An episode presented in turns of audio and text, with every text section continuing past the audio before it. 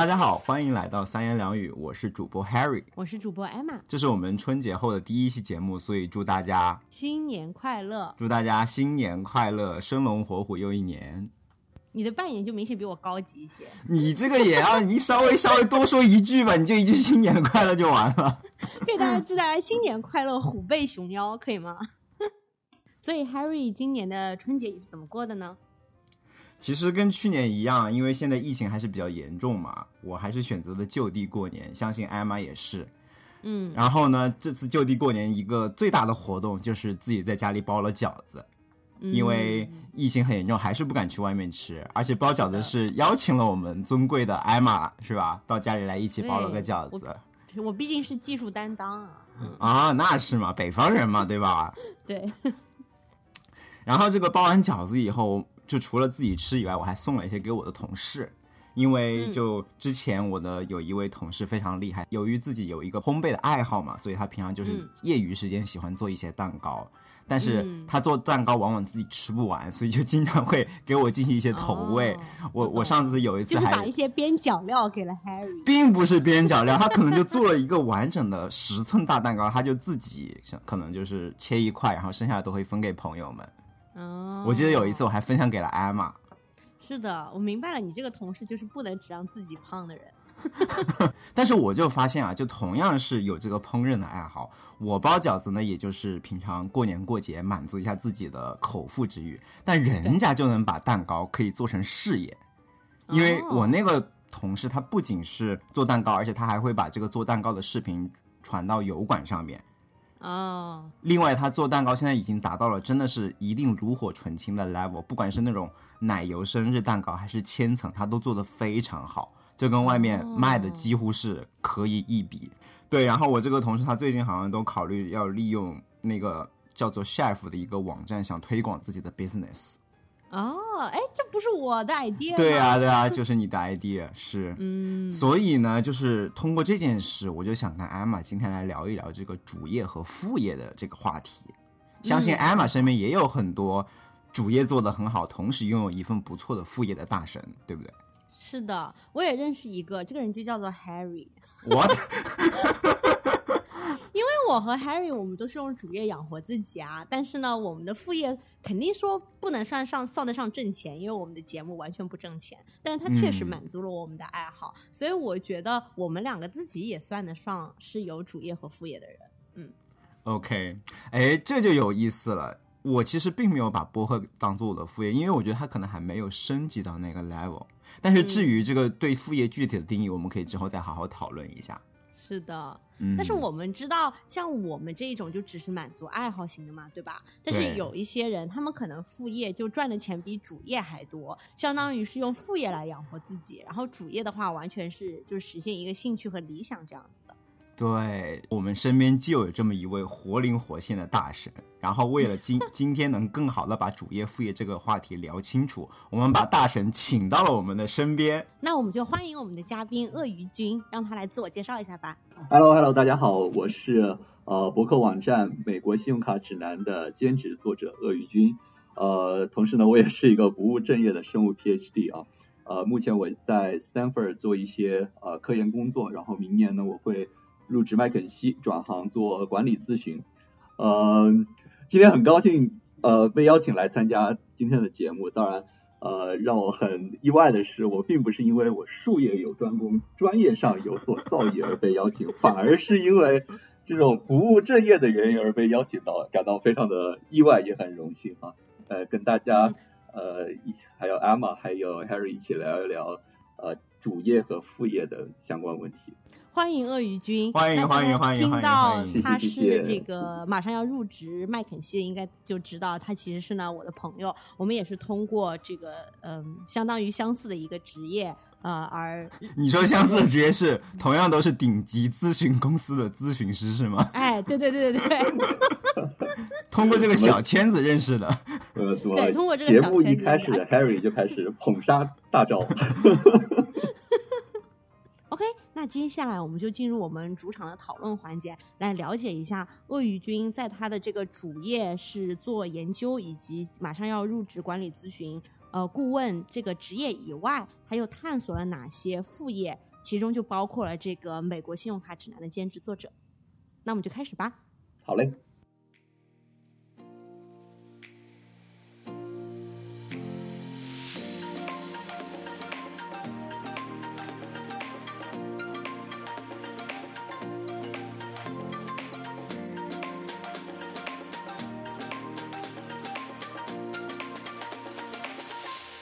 OK，那第一个问题，我首先想问一下鳄鱼君，你为什么觉得需要多重职业？就安安稳稳的上班，打好一份工，它就不香吗？嗯，我之前也是这么考虑的嘛。然后我觉得可能刚开始的时候，就是呃，也是出于自己的一个兴趣爱好吧。呃，这里其实呃，我中间其实经过了很长的一段时间的一个呃迷茫，或者是。是一个探索期，然后其实，呃，我我我和 Harry 还有那个 Emma 都加了微信的，你们估计也看到了，我那个微信的头像是一件球衣，呃，是科比的球衣，呃，然后我其实是一个科米的科比的这个呃死忠，然后所以，I'm so sorry，对对对，然后。呃，应应该很多看科比或者关注篮球的呃朋友都知道，然后科比有一个很推崇的是一个叫曼巴精神，就是对什么事情都持之以恒，然后坚持不懈，然后当你认认为这个东西是呃值得追追求的方向的时候，你都要去花很多的精力去把它搞定，对吧？呃，这样的一个所。这样的一个曼巴精神，我当时呢就是被这个精神所毒害。这个反转有点大啊！这个反转好大。没有，其实就是怎么说呢？就是这个精神没有错。然后我觉得我至今为止我也笃信这样的一个精神。但是中间有一个问题，就是当一个人在很早期的时候，他选择的方向就是他热爱且能够挣钱的方向的时候。在匹配这样的精神，会让这个人在某一方面做到无与伦比的出类拔萃，这是我的感觉。嗯，但是，我觉得，其实，在现实情况下，能在生涯的非常的早期，或者在我们人生的非常早期，比如说十几岁，比如说科比，他可能在七八岁的时候，他就已经笃定了我要打篮球，就是篮球。对，没错。但是像我们。这一代的人其实周围有很多很多的各种选择，这个时候我们在呃刚开始的时候能够坚持一条路，而且认为这条路就是我想呃以后一直想走这条路，其实是一个不太常见的一个情况。所以当你并不太了解自己喜欢什么、自己热爱什么、自己擅长什么、自己的天赋是什么的时候，直接就是生搬硬套，把这个曼巴精神，也就是所谓的坚持不懈的精。精神给放在一个你当前在做的事情上，也许不是一个最佳的选择，至少在这个阶段不是一个最佳的选择。而我在最开始的时候，我读呃，我来美国，然后在美国读生物的 PhD，呃，那个时候可能来美国，或者是说能够见见一见这种呃，从从中国来美国见一见这样的不一样的一个呃社会和环境，是我的第一追求。我是不是真的很喜欢生物？在那个时候，其实我并没有 a hundred percent 的，但并没有百分之百的确定。所以在这个情况下，我就发现，在我 PhD 的前面几年，我其实过得非常的挣扎。挣扎在于，我感觉我并没有对这个方向，或者是说我从事的东西非常的感兴趣。我感觉我喜欢他的一部分，但是不喜欢他另外一部分。这个时候，嗯，当我那个时候依然是抱着一个曼巴精神在。非常非常努力工作的时候，我感到的更多的不是愉快，而是一种呃一种撕裂撕裂的感觉。对对对，我这我觉得艾玛这个词用的非常好。所以这就是从那个时候开始，我慢慢意识到，哎，可能我应该去尝试一些不同的东西。因为 PhD 毕竟很很长嘛，对吧？有五年、六年，甚至可以有七年、八年，对吧？所以从那个时候开始，我就开始呃慢慢的去探索周围的一些其他的东西。呃，然后呃，开阔自己的眼界。嗯，我觉得讲的特别好。我这里也可以补充一点，因为其实刚才鳄鱼君提到了，就是你要真正能够运用到你的曼巴精神的那个点其实应该是这个三个环的交接嘛。这个三个嗯环就是你所喜欢的、你所擅长的，以及能够养活你的。你只有同时满足这三个条件，我觉得才能说哦，我可以花好多好多好多的时间和我整个人生那种精力和热爱，就放在那个交叉点上。对，然后我其实背景和宇军也很相似，我也是出国来读 PhD，然后来读的是就是跟生物比较相关的一个一个专业吧，算是嗯。嗯然后在这个情况下，其实也是感觉到自己确实有很多很喜欢的地方，而且擅长呢就也还行，不能说是特别不擅长，至少。但是这我我们知道的是，就是呃，做科研呢，它其实至少在可以养活自己这件事情上，呃，除非你可以做到教授这个级别，否则的话，往往可能就是很多年就是拿这个最低工资这样子。嗯，嗯，嗯所以我当时在这点上也让我产生了一个质疑。当然了，我没有鳄鱼君那么优秀，就探索了多重职业。哦，就这里我想为那个曼巴精神再证明一下啊，因为我觉得嗯受曼巴精神引号毒害的肯定不只是鳄鱼君一个人，而且我觉得这个曼巴精神可能在国内它变成另外一种表述，就是说这个工作，尤其是对于那些比较迷茫的、不知道自己喜欢什么的年轻人，我觉得经常会听到一句话，就是说，经常这个爱好是你做擅长了以后，它就变成你的爱好。所以，对于一份工作，不要在刚刚开始的时候就说，就由于自己做的不好，就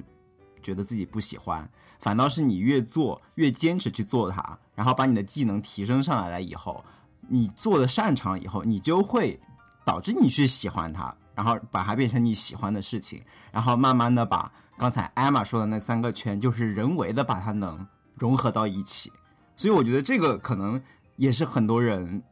相信的一个信念吧，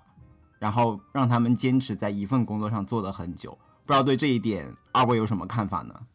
嗯，对我其实呃觉得 Harry 这一点说的很好，就是呃当你不了解一个事情的时候，你其实谈不上喜欢或者不喜欢，因为你并没有真正的深入这个事情，对吧？呃，所以显然就是说，我们对某一些事情并不应该浅尝辄止，而是应该去呃深入的了解它，然后再去做一些判断。也是因为当今这个呃社会有一个很显著的特点，就是相比于我们的父辈母辈来说，就是我们其实周围的 option，就是周围的选择会非常的多，所以、嗯呃，其实就是你会发现，当选择太多的时候，有有的人会有选择恐惧症，有的人什么都想试一下，所所以什么东西都浅尝辄止，其实这并不是一个很好的状态。呃，但是从另外一个角度来说，这其实就是一个平衡，因为呃，在我观察到的角呃观察到的方向来看的话，我觉得其实现代社会就是因为有这么多不同的呃选择，那其实有很多人其实会从事呃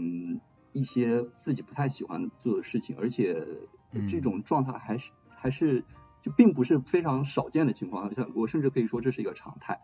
所以这也是为什么我感觉现在呃越来越多的趋势是。你发你会发现，我们这一代的年轻人，他不会再有一个所谓的铁饭碗的工作，像我们父辈母辈，他们会觉得，比如说找一个这种呃国营的公司，或者是找一个这种公务员，会是一个非常就是稳的一稳定的一个工作，他们会觉得很好。那现在的年轻人可能就会去探索不同的这样的一个呃道路，可能会有自己的一些呃一些一个工作是专门用来挣钱的，然后可能会有一些工作，也许。呃，就是可能不挣钱，但是自己非常喜欢，会有这样的一个搭配，这样子。哦，那我觉得你这个回答就很好的解决了我的疑问，就是说，在一份工作里面长时间的去投入、去深耕，并不是为了把你这份把你不喜欢的事情变成你喜欢的事情，而是为了让你自己去明白你到底是不是喜欢这份工作。也许做了很长一段时间以后，你发现自己不擅长，可能就会能下一个结论说这份工作不适合我。我应该去换一份工作，嗯、然后或者说你做了一段时间，发现哦，我确实越做越上手，越做越喜欢，那你就可以继续坚持好这一份主业。所以它更多的像是要在一定的投入之后去寻找一个答案，而不是说想试图改变自己的爱好，或者说强行把工作变成爱好的目的。嗯，对对对。还有一种情况就是你发现你真的很擅长，比如我很擅长把 A 管的液体加到 B 管当中，但是你会发现我并没有那么喜欢，嗯这也很有可能。所以我觉得就是有很多种情况，大家都去尝试一下。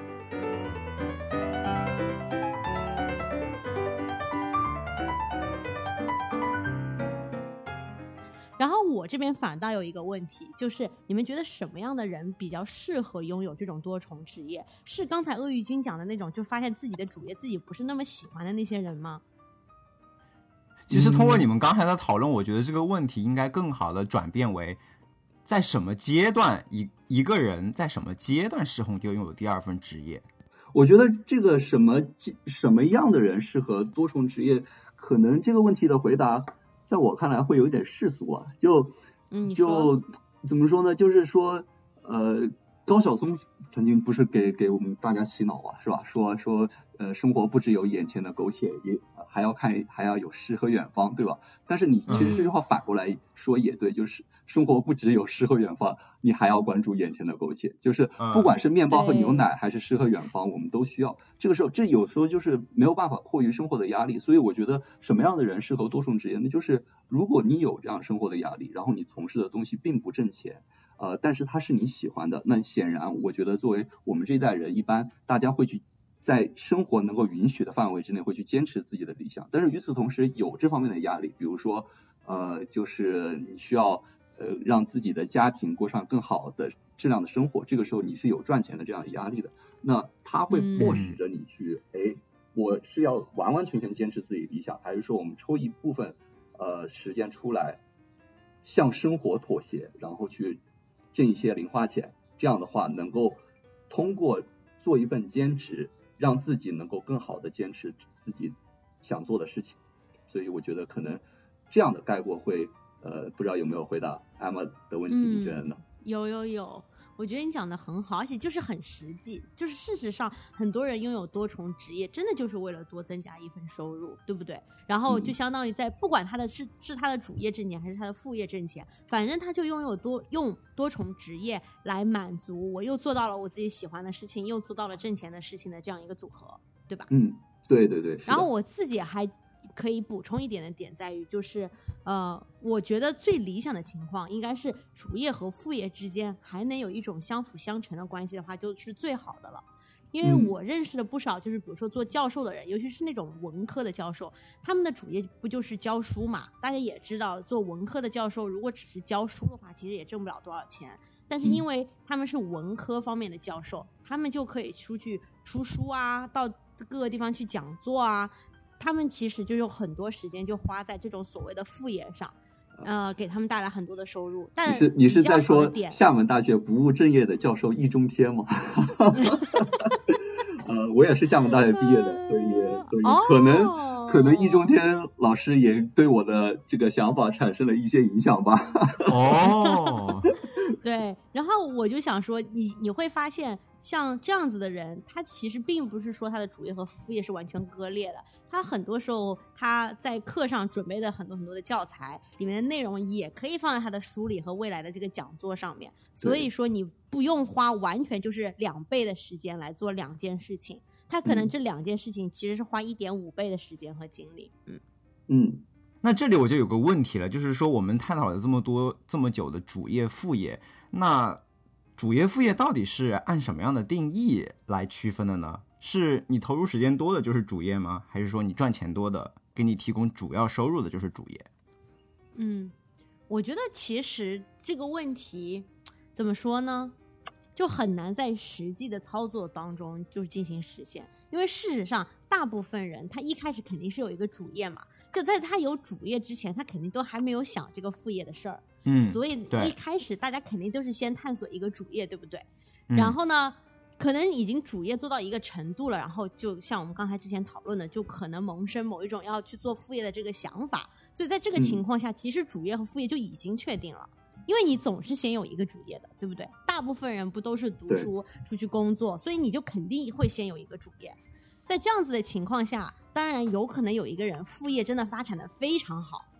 然后很明显很快就要 take over，就是无论是我花了精力、时间以及挣钱，无论是绝对数量还是未来的这个增长速度，它都很明显会会超过主业。我就有认识不少这样子的人，就会直接把主业辞掉，因为我们公司就有这样的人。就是他可能主业就是做咨询顾问，然后他副业他可能做一个小的创业项目，然后他那个创业项目可能有一天就 take off 了，就彻底火了，然后他就会给大家发一句：“哦，拜拜，我要走了，我的创业项目火了。”嗯，就是这样。所以那样子的话，他的副业就就成为一个主业啊。我最近也读到一个这样的例子，这个我到时候会放嗯到 pick 里面给大家讲。哦，好的好的，哦，可以的，可以的。其实，在我看来，我觉得这个怎么定义，其实，again，我又我又世俗了，好吧？就是大家都是世俗的人，没有没有不需要不要不需要避讳这个事情。就就是我我非常其实呃，我非常同意艾玛说的，就就一开始你会有一个呃，就是你你你最开始从事的这样的事情，然后你再会添加一个，那其呃先到的肯定就是正房是吧？就是主业，然后呃后面加进来的是副业。那其实在我看来，嗯，就是呃小妾，嗯，呃，可能你可以用一个更加金钱的衡量标准，就是哪嗯哪个哪个行业在目前这个阶段给你 benefits，就是呃我说的 benefits 就是什么医保啊，什么其他各个七七八八的东西，哦是吧？这是你正经工作，那它肯定就是你的主业嘛。然后剩下的那个呃平时玩一玩什么，比如说我知道有很多。呃，博主他们发小视频啊，挣的贼多，但是这个东西对吧？其实他不给你医保的，对不对？他是这是一个个体经营户，那我会把它作为副业。当然，这只是一个呃一个非常非常武断和笼统的一个概括标准。但是我觉得这个想法很好，说白了就是五险一金，就是你的主业啊。对嗯对，是。懂了懂了。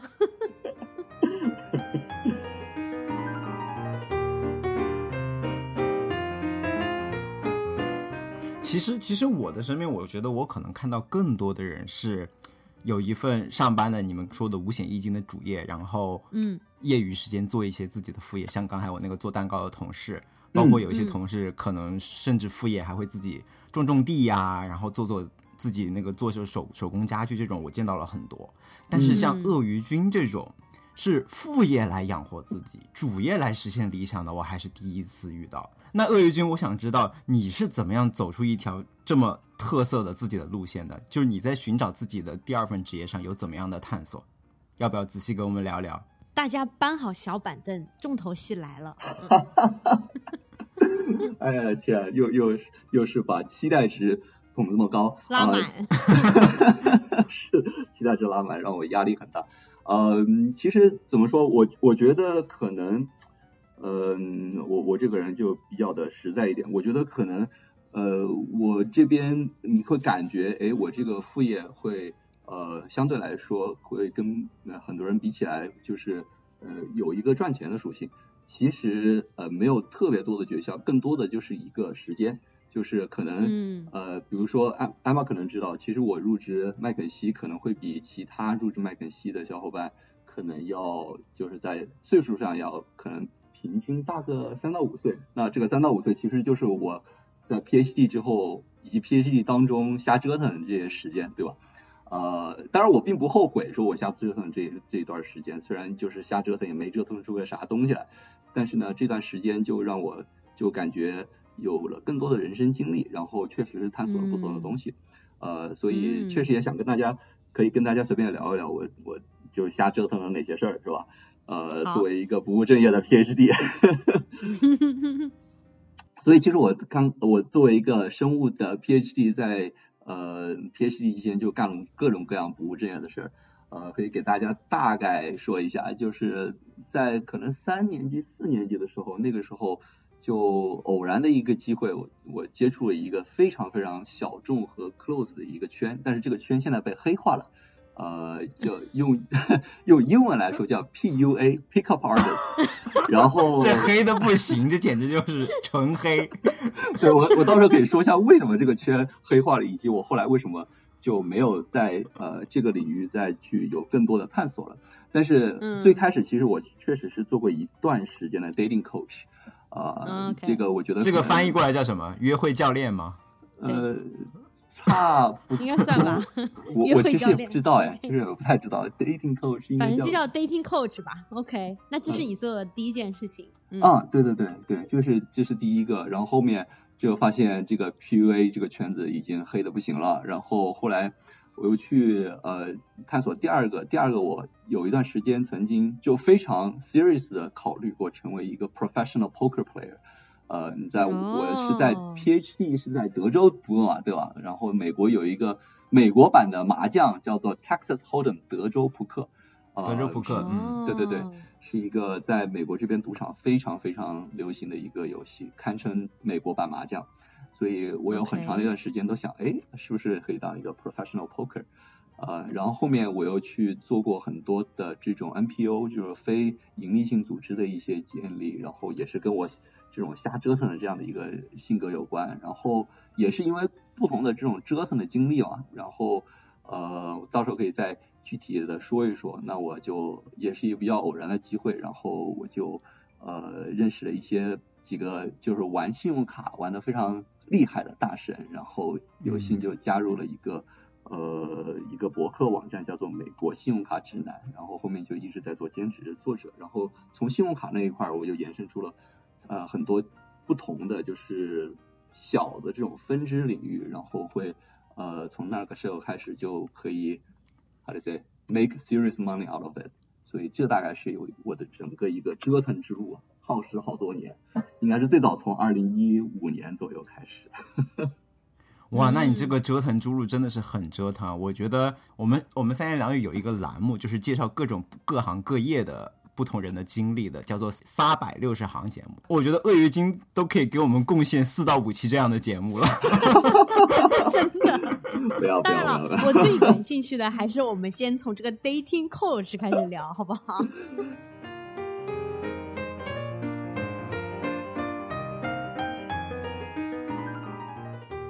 其实最开始，呃，我又是一个非常世俗的人。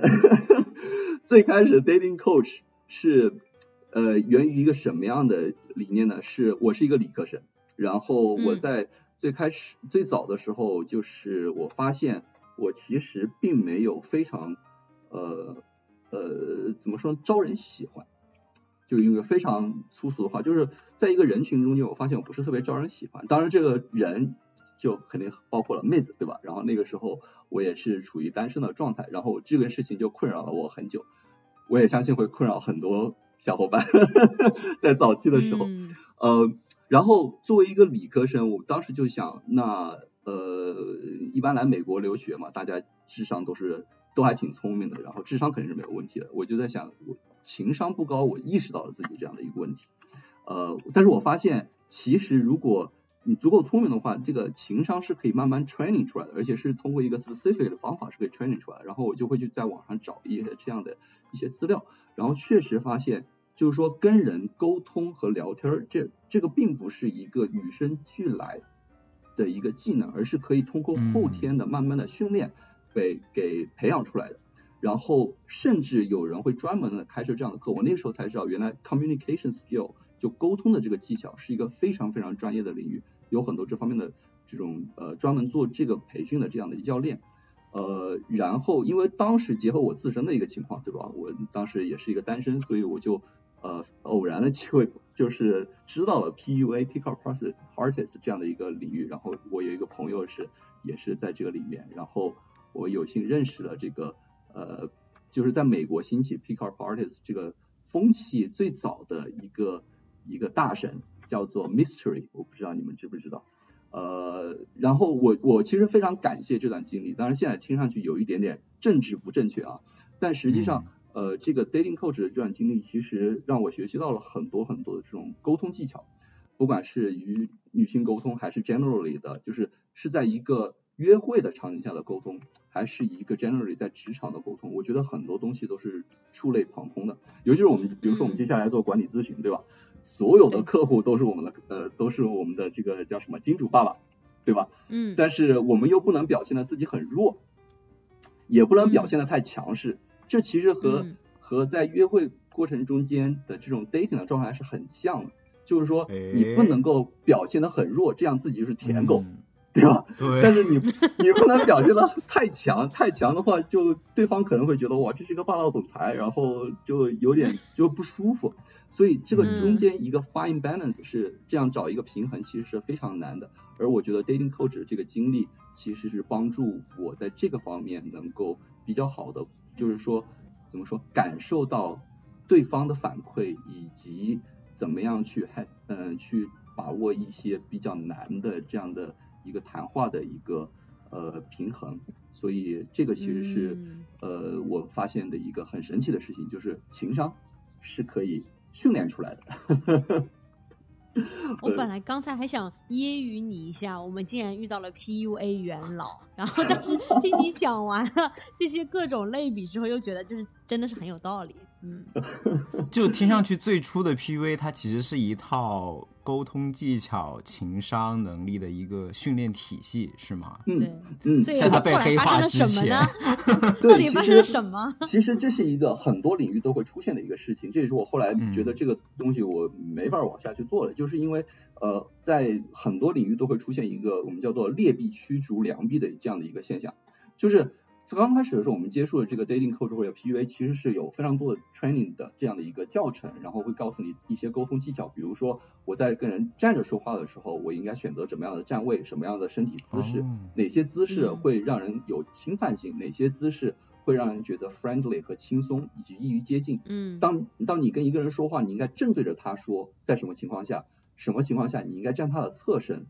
然后哇当你需要 invite 其他的朋友进来的时候，你应该用一些什么样的一些呃技能去或技巧去呃去 involve 更多的人进来，以及怎么样去 maintain 整个呃对话的这样的一个 momentum，这些其实都是有各种各样的技巧的，而且是非常非常系统的去总结。我当时真的是知道了这些东西之后，就感觉打开了一片新的世界。但是呢，嗯所谓劣币驱逐良币，就是到后面你知道，尤其是这这个文化传进了中国之后，就变成了一个就是教别人怎么去做这种这种约一夜情啊，然后去约就是就是干这种事情，就是不再去真的专注于怎么样提升沟通的技巧，因为你知道，其实很多呃，尤其是现在我我我也我现在生活在湾区，就好多这种码农，对吧？就就一天到晚对着电脑，其实是没有呃一些更多的就是在日常生活和工作的过程中间去培养这样的沟通技巧的这样的一个能力的。那其实嗯。PUA 在早期的时候，它就是培养就是大家这样的一个能力，但是现在就变成了怎么样能够让你在最短的时间之内能够跟跟异性发生一夜情，然后偏偏这个这个角度呢受到了很多人的怀疑，因为市场有需求，对吧？对，然后哦就后面就就慢慢的就这个圈子也因为市场有需求，所以很多人就往那个方向走，然后呃嗯，就就可能被很多心怀叵测、心术不正的人给玩坏了。其实我觉得它本身是一个工具嘛，无所谓好和坏，关键是看你怎么去利用它。但是当对它被这些心怀叵测的人占为主流的时候，它就慢慢变成了一个放大人性的恶的这么一个工具，然后对就名声就都扫名声扫地。哇，没想到 Harry 竟然还上了个价值啊！嗯，那我我也来上一个价值。价值就是我觉得这个 communication 其实非常根本的一点就是要待人真诚。那这个 PUA 后来呢就走上了这个没有失去了真诚的这一条道路，所以它就黑对化了。没错嗯，它就就逐渐变成套路了。但是实际上最开始教的并不是套路。嗯，好的，哇，这个精彩精彩。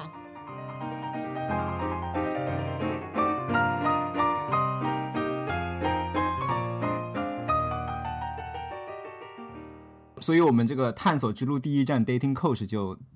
就到这里结束了，是吗？就嗯由于随着这个 PUA 的名声扫地，然后就 转行了，是吗？就陨落了，对，第一个副业就这样陨落了。但是真是没有想，你这个陨落也是非常精彩的，你知道吗？毕竟是大家都知道的这么一个黑化的故事。OK，那我们接下来就可能进入一个大家不那么熟悉的，就是做德州扑克的这个职业玩家。啊，对，这个其实也是，就是我当时就是觉得，这个 PUA 这个这个这个迟早要完蛋是吧？迟早要完。然后当时就、嗯 就也在考虑一些其他的一些好玩的事情。这个人喜欢折腾啊，然后在德州是吧？然后就有这样的呃嗯氛围，就是大家有时候 PhD 的学生可能。呃，之后就是周末的时候会打一打桌游，然后后面就有人引入了德州扑克，然后哎一学就上瘾了，对吧？因为呃，我怎么说呢？我还是一个比较典型的理科生，我喜欢这种逻辑思维方面的这样的一些呃这样的一些游戏，所以最开始玩桌游，什么三国杀呀，什么狼人游戏啊，什么杀人游戏，就就都很喜欢玩。然后后面就慢慢的也是呃在朋友的推荐之下就进入了德州扑克这个领域，然后就发现德州扑克呃很多人看起来像是赌博，但实际上并不是，因为当你研究进去之后，你会发现，如果有人有技巧的话，是一个呃有技巧的人的胜率要远远大于没有技巧的人。呃，但是他为什么在赌场这么受欢迎呢？就是说，任何一个游戏，当他只完完全全是高手才能赢，然后菜鸟赢不了的话，他是不可能火的。它一定要有一定的随机性，就是菜鸟偶尔能赢高手，但是如果一个游戏是完完全全的，就是纯随机的游戏，比如说掷骰子，没有技巧可言的话，它也不会非常的火，因为当你没有技巧的时候，别人就没有。没有这样的一个热情去研究它，呃，然后往往是最火的那些游戏是技巧和随机性要完美的结合。中国的麻将其实是这样的，它中国的麻将也是有这样的技巧的，所以你会看到有有很多这种麻将大赛，对吧？呃，美国的德州扑克其实也是属于这样的一个范围，就是它会有技巧，同时它也有一定的随机性，能够增加游戏的这样的趣味性。然后，呃，确实，因为我平常我也玩一点德州扑克，我就发现这个游戏就是新手偶尔能赢，高手偶尔会输，然后新手就总觉得自己会成为高手，然后让这个游戏就是发扬光大。是，但是我就好奇了，它终究是个游戏，怎么可能你会把它考虑成一份事业或者说职业呢？啊，对，这是一开始的时候就可能是因为 PhD，呃，就是项目进展不顺，但是最主要可能是因为我发现我天性中间有一个这种非常喜欢逻辑呃方面的事情，然后非常喜欢做这种解决问题的这样的一个呃一个天性，然后很喜欢博弈论那一套东西，然后德州扑克是完美的符合这个这个方向，而且另一个方面是呃觉得这个这个。职业方向有一个好处，就是他工作非常灵活，然后就他能挣钱。然后你知道 PhD 就是工资很低，当我比如说用自己的技巧能够挣到钱的时候，这个兴趣就来了，你知道吗？这就哦，我就想是刚才 Harry 问这个问题，我以为。这个鳄鱼君马上就要说：“我是一个非常实际的人，因为德州扑克可以挣很多钱，所以就会考虑把它作为一个职业。”没想到鳄鱼君兜兜转转聊了半天，才最后说出了真相。哎呀妈，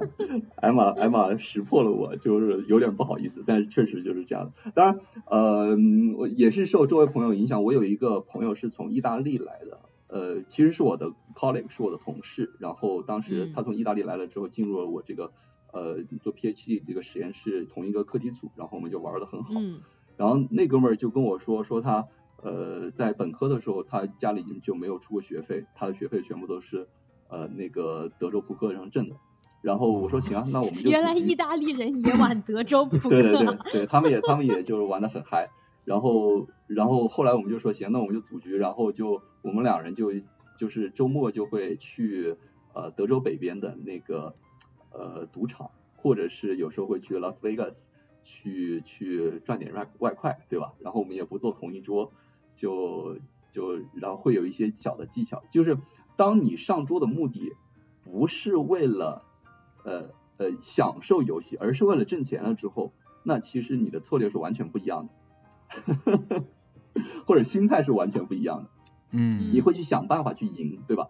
呃，那德州扑克我不是说有技巧吗？技巧方面就是你需要在线下做一些呃训练，比如说你要去算很多的这种组合，然后去迅速的做这种数字推算。那呃一些比较实际的技巧就包括你要去分析，就是你的对手是谁。在比如说在拉斯维加斯，我们知道呃其实它是有很多职业玩家在那儿的。那比如说如果你下午过去的话，很多职业玩家他们就是开始干活的时候，所以你可能过去会有很多高手在那儿，尤其是不同的那种呃。嗯，打打牌的那个叫棋牌室，我叫 poker room，呃，就你会看到一些高手在那。其实你呃，就是 training 段时间之后，你能看出来。那我们怎么样去挣钱呢？我们肯定不能跟高手玩，因为跟高手玩的话，那确实能学到东西。大家都是去讨口饭吃，何必呢？对，全是狼没有羊，这怎么行？所以我们就想什么时候羊多，然后后来发现羊最多的时候，或者叫英文其实叫 fish，就是鱼最多的时候，是在零点之后。零点之后为什么会舆论？就是他上桌有两种人，第一种是刚刚 party 完，然后想上来嗨一把的，就看能赌一个回去的；第二种人是那种白天输了，晚上想回捞本的。这两个人其实他们打牌不理性，不理性的情况下，我们赢钱的概率会非常的高。所以，天哪，这是 blows my mind。所以我我原后来来以为就发现，PUA 会是这个节目的高潮，没有想到 你高潮是在你告诉我们零点以后的鱼要怎么找。天哪！对，所以听到这里，大家发现自己原来都是鱼。进到赌场里面，以为大家都是随便玩玩，结果发现有的人是在这里讨生活，是靠这个吃饭的。对，其实每次走进赌场，就是我们这些白痴被绞杀的过程。天哪没！有没有没有，所以我们当时就呃就约定了，就是我们就上午睡觉，然后下午我们就可能到下午起来，然后吃个饭，然后晚上可能在房间里面就总结一下策略，然后调整一下心态，然后呃零点十二点开始捕猎，狩猎开始，狩猎游戏开始，所以。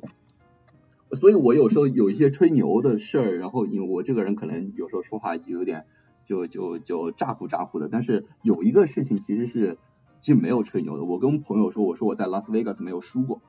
大家不信，就是确实没有输过。但没有输过，我说了，就是因为就是我并不跟高手玩啊，对吧？我只去我因为我过去是是为了赢钱的，所以我我不是说我完全没有输过某一把那个牌局，我是说当我上桌的话，我每次上桌至少四个小时。因为四个小时的话，我头一个小时基本上就是看别人怎么玩的，我这我能看出来，就是等你一个小时不怎么出牌的时候，你可以看出来谁是鱼，谁是狼，对吧？嗯 谁谁是鲨鱼，谁是鱼，对吧？那那然后接下来你就只盯着鱼仔嘛，对吧？你就不会去、嗯去跟鲨鱼去正面较量。那嗯呃，在这种情况下，那其实你在之前你做了一些准备，然后你有 specific 的，就是非常特定的训练过了之后，其实这个输的概率是非常小的。你如果一把游戏你会输，但是当时长拉到四个小时，你会玩上把上百把的时候，其实这个时候技术技术的优势会远远大于你的运气。嗯，对，因为你刚才讲说了，就是。呃，如果是被训练过的人，他赢的概率还是很大的，所以就相当于你把这个 n 给它加大，这样子你就可以让它这个嗯概率体现出来。统计知识就开始起作用了。对对对没错，是的。所以呃，这种这种心态是完全不一样的。就是如果上去玩一下，那可能哎，我赌一把，这把我我我我，其实我们可以算出来，比如说这把它有百分之五的几率会赢，对吧？但是赢了就能赢很多，这个大家都都想去赌，对吧？那嗯，其实对我们来说，我们其实并不会去做这样的冒险，因为我们并不是说我要赢这一局游戏，而是说我今天晚上要赚多少钱回去。所以哦，所以这种是不一样的心态。既然德州扑克这么赚钱，拉斯维加斯没有输过，那这份职业又是怎么样被你抛弃的呢？我后来发现德州扑克有两点不太好的地方，呃，第一点比较面包牛奶一点，第二点比较诗和远方一点，就是都不太符合我的这个对自己的这样的一个愿景。是嗯呃，面包和牛奶一点地方就是他的工作虽然非常灵活，但是他工作环境其实挺差的。为什么这么说呢？嗯就是呃，一般在赌场就是人烟会比较的嘈杂，然后什么样 level 什么样素素质的人都会有，对吧？嗯然后就是你是一般来说你不是一个团队，而是一个一个个人去进行战斗，那你可以碰到不同的这样的一个对手，然后呃，我就会觉得工作的环境比较差，包括有人抽烟啊什么的，然后对自身来说工作环境毕竟。是棋牌室嘛，嗯对对，对自身来说工作环境也比较差，为什么呢？因为呃你会长期处于在这种高压的状态下面。我其其实知道有很多我朋友有一些做这种职业呃 poker player，然后他们其实是就是到后期会有一些心血管的疾病或者或者心理或者叫情绪方面的疾病。呃，这其实是在 poker 呃就是职业选手中间还是比较常见的，尤其是不是那种嗯最顶流的那种 poker player，是那种第二个梯队的那种，其实这种还是挺常见的，所以这是一方面原因。你说的就是最顶流的，就相当于他可能天生基因就异于常人，他在那种高压的情况下，他其实根本都不觉得很紧张或者压力很大，所以可能对他自身的身体也没有造成这么大的影响，是这个意思吧？嗯嗯，对，呃，是这个意思，就就是这一任何的运动，它只有在或者叫竞技运动，它只有在最顶级的状态，你才需要考虑到天赋给人带来的区别。在嗯，在 CBA 或者在甲 A 的联赛中间，你根本都不用去想你天赋不一样会给你带来什么样的区别，你只有只有在把迈克尔乔丹和 LeBron James 拿出拿出来去跟其他的球星比的时候，你才知道，在你想成为历史第一的时候，那天赋真的很重要。但是嗯你看有林书豪的出现，证明了亚洲人的体质也是可以打 NBA 的。那他在 CBA 就是属于一个降维打击，对吧？所以我觉得呃这个道理其实放在任何的领域都是一样的，只有在最顶尖的那个状态，你才会。发现天赋是有区别的，其他时候我还是更加作为一个曼巴精神的传人，我还是更加相信努力比天赋更重要。嗯，真是没想到 CBA 又被黑了。对，当然我刚不是说呃一个面包和牛奶的原因，是因为我觉得这个做职业扑克手的这个工作环境很差嘛。那其实另外一个比较适合远方的原因是，可能作为一个读 PhD 来美国留学读 PhD 的学生的一一可能有一些些的傲气吧，就是我会在做一些嗯事情的时候会加入一些考量的因素，就是他会不会创造实际的社会价值。然后我仔细去想，我会发现我一个人自个儿玩德州扑克，也许我能挣钱了，但是它实际上是不创造任何的社会价值的，呃，就纯粹就是赢钱了，然后赢的是别人的钱。那我会觉得对这个东西刚开始赚了钱，觉得哎，嗯那个满足了自己的一些生活的需要，或者是说一些虚荣心，但是长久的这样做，我会觉得就是自己做了一些非常没有意义的事情，在浪费生命。这可能有一点太假大空了，但是确实是当时我的一个想法，所以我后来就嗯，就慢慢的就呃不太往这方面走了。这也是为什么我后来就会去做呃一些很呃就是完全不挣钱的事情，就是后来做一些这种 non-profit 就是非盈利组织。为了弥补之前把别人钱赚的太多的一个 愧疚是吗？罪过吗？想冲淡一下，笑死！将功赎过。将功赎过，嗯听上去就是德州扑克，它其实是一个比较，就是如果你真的有水平的话，就是偶尔去玩一下，然后挣一点，就是相当于小钱，挣一点私房钱钱、零花嗯钱，对，就是可以挣一点零花钱。但是确实听上去不太适合，就是你全职就是做这个东西。对嗯，确实对身体上也是和精神上有压力也比较大，同同意。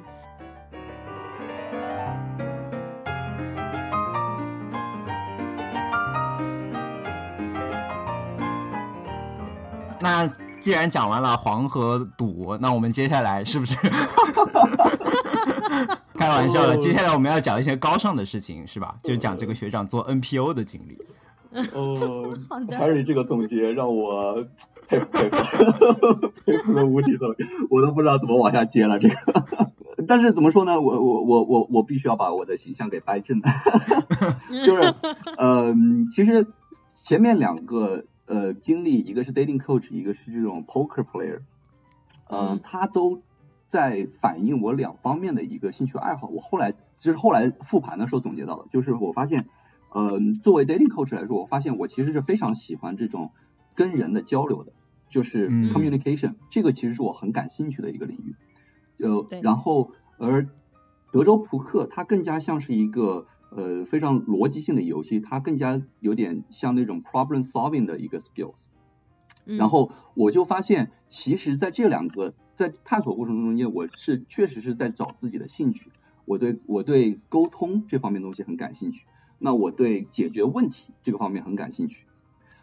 所以在这样的一个就是慢慢的摸索过程中间，你就会慢慢的找到哦，原来我是对这些东西会感兴趣。所以其实 NPO、嗯。呃在一定的程度上，它是符合这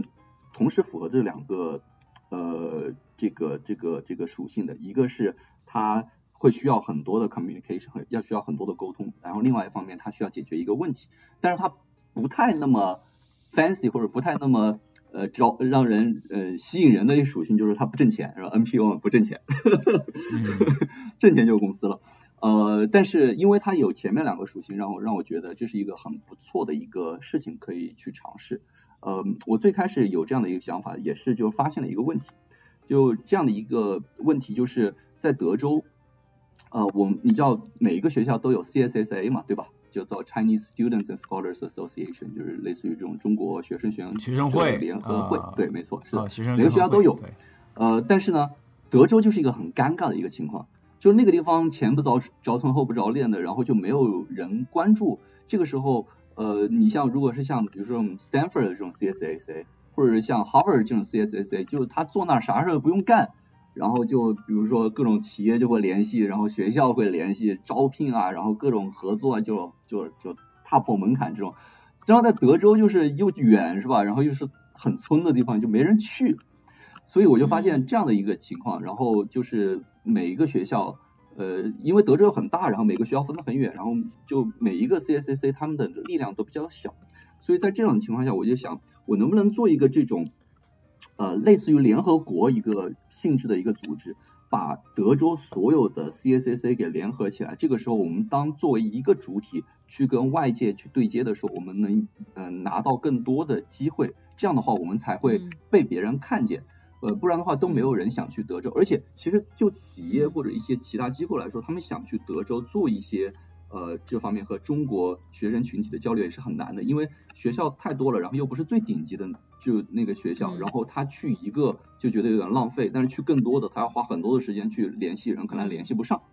所以我们就相当于是比较低。对性价比很低，所以其实我们就呃我当时做这个德州高校联盟，其实。呃，也就是抱着这样的一个目的，就是我想解决这样的一个痛点，能够让德州的高校呃 CSCC 联合起来，这个时候大家去做一个事情的时候，就给外界一个更好或者叫更简便的一个联系的方法，然后能够与此同时引流更多的资源去德州，然后去造福就是在德州的这样的一些留学生，这是我当时做这样的一个东西的想法。所以大家你们，我估计你们也能听出来，这是一个问题。然后我我是一个呃比较喜欢做这种解决问题的人。然后另外一个就是当你要联系不同的 CSC，然后就说啊我们要弄一个这种联合国性质的东西出来，是吧？然后会需要很多的这种沟通，所以这就完美的符合了我 刚才说的这两个这两个我很感兴趣的事情。所以我当时就做了这样的一个 NPO 出来。嗯，就是有很有欧盟的概念，嗯。嗯，对对对，没错，是的。呃，所以你看，我们现在聊的这些东西，呃，其实回头来看还挺神奇的。呃，我我不是我我在整个探索的过程中间，我就慢慢的发现了自己真正是想要什么，或者说自己真正感兴趣的是什么。呃，dating coach 方面，它更多的其实是一个，呃，我发现自己其实对沟通和交流这个。这一方面的事情是很感兴趣的，就是与人的交流 （communication skills）。而 Texas Hold'em 就是我会发现这段经历是我意识到我对这种逻辑性的东西，或者从一个更加广义的范围来说是叫 problem solving 的这样 skill，解决问题的这样的一个能力，呃是非常感兴趣的。呃，然后呃 NPO 这个这个方面的这样的经历呢，就恰好是这种 communication。就是沟通以及解决问题 （problem solving skill） 这两方面的有机结合，但是它有一个致命的问题，就是 NPO 嘛，non-profit 非盈利性组织，它不挣钱，是吧？所以这其实是，就我们之前不是说，我们需要诗和远方，但是我们也在有些时候也也得。也得顾及一些眼前的苟且，确实是，对，呃，面包和牛奶也是需要的。这个时候，呃，在我其实做了一段时间的德州高校联盟了之后，然后在转行进入咨询行业之前呢，其实，呃，我就正好一个非常机缘巧合的一个状态，呃，一个情况，呃，认识了玩信用卡的大神，然后又把我领入了一个新的世世界，嗯，然后这个进去的这个契机。就是进信用卡圈的这样的一个契机也非常的神奇，因为它和我之前的这些经历也有关系。什么关系呢？就是我做 NPL 的时候，呃，我我运营过微信公众号，然后当时他们就是美国信用卡指南，然后就说有没有人会运营微信公众号，他们想弄一个公众号，然后我说哎，正好我会，然后我又跟有玩一些卡，所以就认识他们，然后就跟他们聊上了。然后另外一方面是和 Dating Coach 那个那个那个有点有关系的。Dating Coach 和这个 Texas Hold'em 让我对 Las Vegas 这个城市有非常非常深入的了解。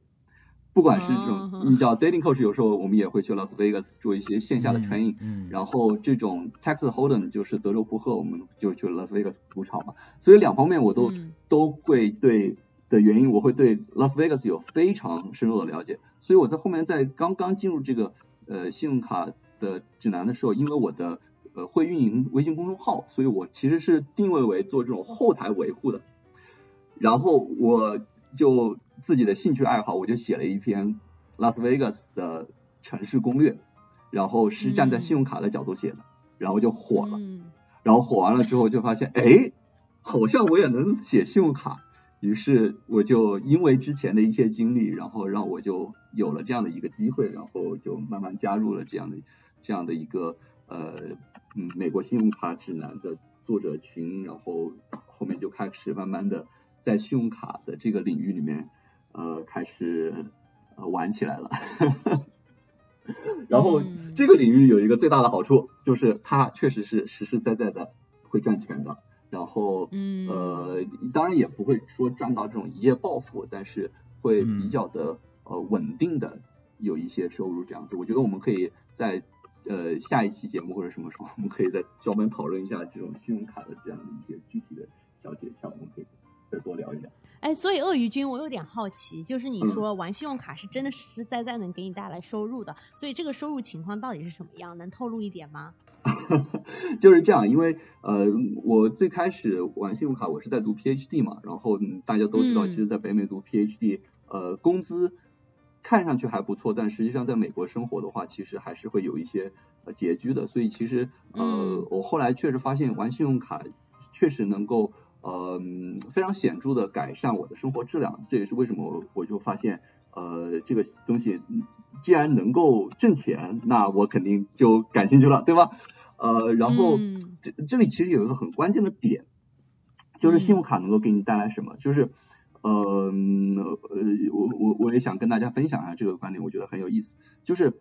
有一些信用卡可以给你带来的好处，不仅仅是呃现实生活中所谓的钱。就是 cash 不是这样，而是它可以让你呃完成一个别人达不到的一个东西，就是提前享受一些你可能要到五十岁、六十岁，收入到了一定一定的水平，你才会去享受的一些呃一些经历或者是一些一些服务。然后这些经历或者服务，当你在二十岁、三十岁的时候呃享受到的时候，和你在五十岁的时候享受到，那你的心境是完全不一样的。就比如说我们可能会。因为信用卡去做一个呃航空公司的头等舱，那张票如果我要去买它，用现金买它的话，价值八千美金，单程，嗯飞六个小时。我觉得如果我没有年收入两百万，我可能都不会去做这样的事情，对吧？嗯。所以这样的一个经历，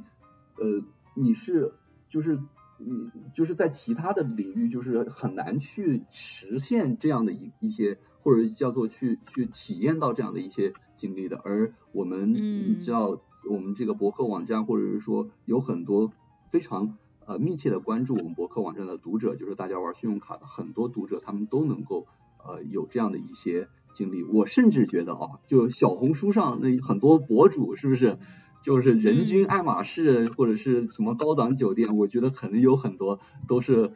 并不是真正的纯现金去。购买的这样的一些服务，而更多的可能是一些点数，然后换取的这样的一些服务，然后让他们能够超越他们的年龄阶段去享受一些呃，我们就是现现实消费水平，对，这对没错，超费超越他们的消费水平去享受一些呃，我们觉得很 fancy 的一些一些一些体验吧。所以这我是觉得信用卡给我给我带来的一些不一样的地方。嗯，很期待。听上去就是鳄鱼君在本来做着学术的工作，拿着非常基本的工资，过着温饱的生活。然后由于信用卡这个副业的加入，可以加一些杠杆来撬动一个小康甚至更加富裕的生活，是吗？对对，可以可以可以这么理解。这个比喻很棒。是的，是的，是的。还有一方面是我当时就呃有了呃女朋友嘛，也就是我现现在的太太嘛，对吧？然后呃这种其实是有。很很有满足感和成就感的，就是当你带你的家人一起去享受这种头等舱呀什么，你就会觉得哇，这个信用卡真的是帮我们的家庭迈入了小康。对，不仅是一个人，而且是共同富裕。是的，带带领我们的家庭走向了共同富裕，这种这种感觉其实很爽的，所以当时就就入了信用卡这样的一个坑。很期待下一期节目，然后也非常 get impressed by 就是 Harry 这个上价值的能力，是吧？小康社会和共同富裕都来了，我们这期节目肯定能过审。嗯，我们真的是用商业互吹开场，用商业互吹结束啊！由于时间有限，鳄鱼君具体怎么样信用卡？这个副业来提升自己生活质量，怎么样带着全家人一起共同富裕的，我们需要另外开一期节目。所以不想错过更新的听友，记得订阅我们的节目。那我们先进入今天节目的 pick 环节。好的。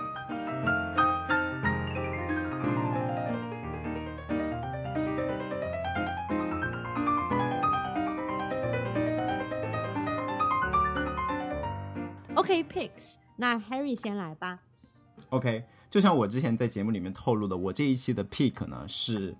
一个非常成功的把副业变成主业的一个成功的例子。就我想嗯推荐一期播客，这个播客的栏目叫做《商业外将》，然后这期节目呢、是商业外将采访了安克创新的 CEO，讲述他的创业故事。安克创新这个公司可能大家听着不是特别熟悉，但是如果你看一下手中的这个手机充电器和手电宝，其实大部分你会发现都是他们家出的，因为他们家在手机充电这个品牌领域已经做到了全球第一。哦，我事实上我的，你在跟我讲了安克创新这个牌子之后，我发现我的鼠标是他家的。我的对充电宝它就是他家的，哦，对，那就 make 哦 sense。对，他像，而且哦，刚才忘记说了，他的这个 CEO 是华人，所以他是一个中国人创办的企业，然后现在在海外哦做的非常的成功。然后这个华人呢，这个安克的 CEO 叫做呃杨蒙，他最开始是在 Google 做工程师，嗯，那是他的主业。对，那个就是他的主业。他的副业呢，其实一开始也不是他的副业，而是他老婆的。其实，在家里面，相当于是帮着卖一些这种电子设备，就把深圳生产的一些，Amazon 上卖吗？对，就是把深圳的一些好的电子设备，就是运到美国来，然后通过亚马逊的平台卖给美国的用户。因为他们当时发现的一个问题就是，美国的用户其实很难用到一些电脑耗材的一些替代品，就是原厂之外的替代品。比如说，我如果用苹果的充电器，我就只能用苹果生产的，就非常的贵嘛。哦但是其实在中国这边有非常多好的一些原厂的替代品，对，嗯就是性价比就是更高。他们就发现了这个嗯缺口，然后就开始在家里面相当于小作坊式的经营了一个这样的一个转运和倒卖的一个生意。结果就、嗯就他老婆在旁边卖，他就帮忙利用自己程序员的能力写了一些系统来怎么样处理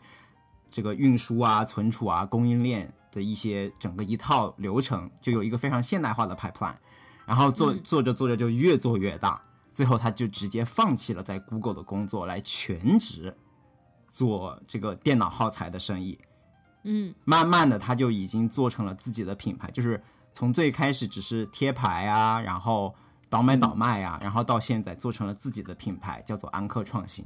然后这个品牌现在已经相当于算是一个消费电子的一个新势力吧。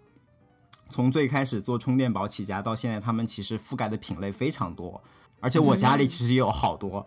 他们家的设备，比如说我的投影仪、我的这个耳机，我都有，我都有用这个品牌。呃，我觉得 Harry 这个推荐非常好，我之前也也听过那个这个品牌的一些创业故事，因为我对创业很感兴趣嘛。就 Anchor 真的是一个非常非常励志的一个故事。对，我觉得 Anchor CEO 其实就是通过